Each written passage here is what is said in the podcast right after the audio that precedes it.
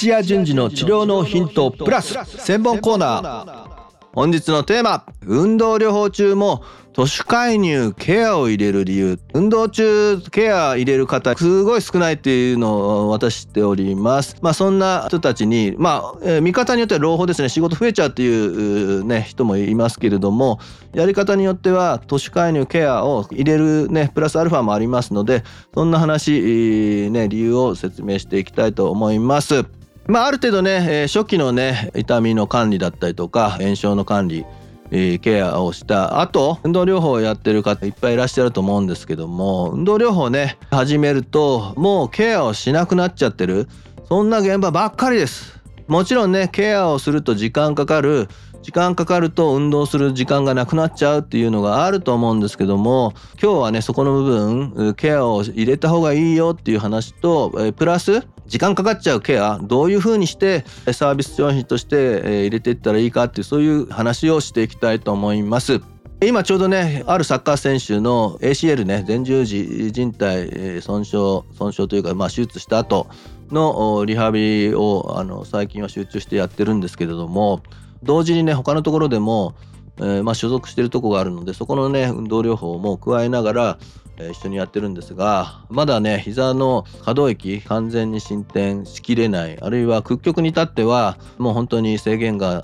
しっかり残ってるというような状態でジョギングを始めようっていう形で、私に特にアスレチックリハビリっていうんですけども、もう運動する前提でどんどんプログラム組んでリハビリをしていこうっていうような依頼を受けて始めておりますが、本当だったら筋力も左右対称であってそういった可動域も治っている状態でバトンタッチしてしっかりと強度を高めてトレーニング入りたかったんですけども、まだまだやっぱり介入してなかったんでしょうね。モビライゼーションね、膝触ってもらったっていう話を聞きますと全然触ってもらってないという話だったので、引き続きね徒手介入ケアをしていきながら、すぐにはジョギング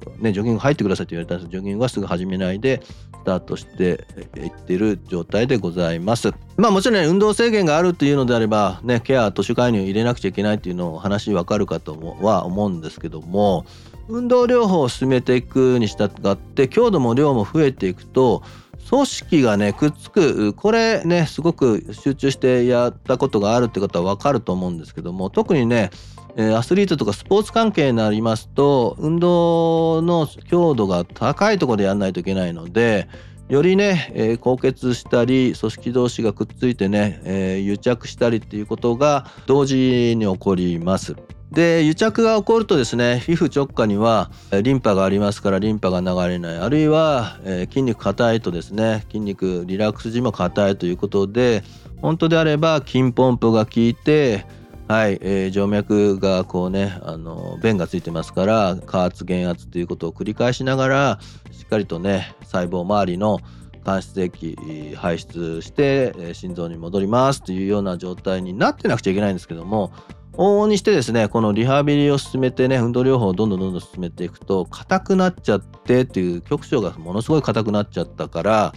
刺激は入ってるんですけども局所循環が悪くて、動脈の方はですね心臓からバカバカ送ってますので、もちろん届くんですけども、浸透圧がですね間質液ね細胞周りの液体の部分ですね、この部分の圧力が上がってたり老廃物が残ってる関係で pH が変わっちゃいまして、せっかく毛細血管で動脈血が運ばれても組織の中に染み込んでいかないみたいな状態が生じて、しまいます。で、さらにですね悪いことに老廃物二酸化炭素が間質液から出ていく方ですね、排出の方、先ほど話しました静脈血、そしてリンパ液の方に染み込んでこうね、心臓に戻っていかないといけない、そこの経路ですね、静脈リンパ、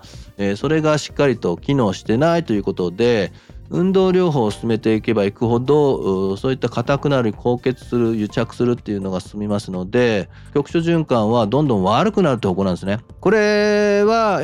医療的に組織が強くなる条件のうちの3つあるんですけど、3つのうちの2つがダメだということで、1つはしっかりした刺激がある、これはやってたとしても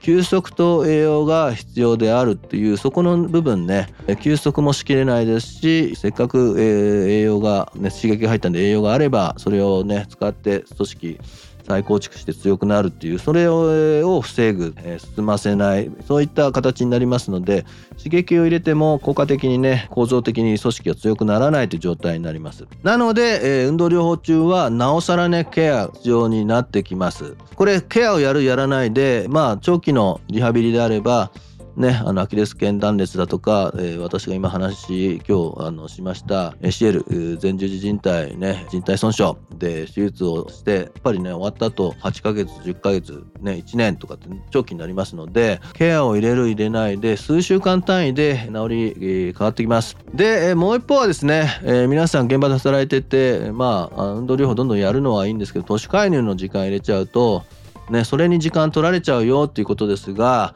それ入れるか入れないかでお客さんにしっかり話をしてですね、数週間違うよ治りがっていうことで、プラスそこの部分は別枠で取るし、場合によっては別の料金設定をする、いろいろやり方があると思います。で、あるいはそれ込みの値段にするということで、時間が増えちゃう分込みにするんであれば値上げですね、単価をしっかりと上げてリハビリに取り組んでいただければというふうに思います。はい、それをしないとですね、もちろんね、治癒にとってはいいことなんで、全くやってないことが、運動療法リハビリの時にケア途中介入入れてない、現場がね、これ入れると時間取られて、それで運動療法の方のサービス低下しないように同じようにやってるという、単純に時間がかかります。で、時間がかかっちゃう分、どうするかっていうところで、やっぱりそこは同じ値段で我慢してやるというふうになっちゃうと、やっぱりね、提供している側の治療者がやっぱり全部覆ってしまうということで、場合によってはね、場所によっては利益出ないかもしれないので、それではなくて、もうそもそもしっかり治るために都市介入ケアは必須であると、その分を別料金か、ちゃんとそれ込みのリハビリの料金に変えるっていう、これが大事になってきます。で、そこはしっかりと説明してお客さんに分かってもらう、そこのステップが必要ですけど、そこの切り替えの導入がね、ちょっと難しいかもしれないですけども、難しいのであれば、今いる患者さんまではその旧形態でやりながら、新しく帰ってきた人から別料金の移行期間みたいなのを作っていて、どんどん新しい人から都市介入ケア、リハビリ中の都市介入ケアは別料金、あるいは都市介入ケア込みのリハビリ値段ちょっとアップしますというので、やられるといいんじゃないでしょうか。今日はね、運動療法中に都市介入ケアを入れる理由、そしてね、その理由を分かっていただいた上で、現場でどうやってね、回していくか、お金の部分も含めてちょっと紹介させていただきました。はい、以上になります。いってらっしゃい。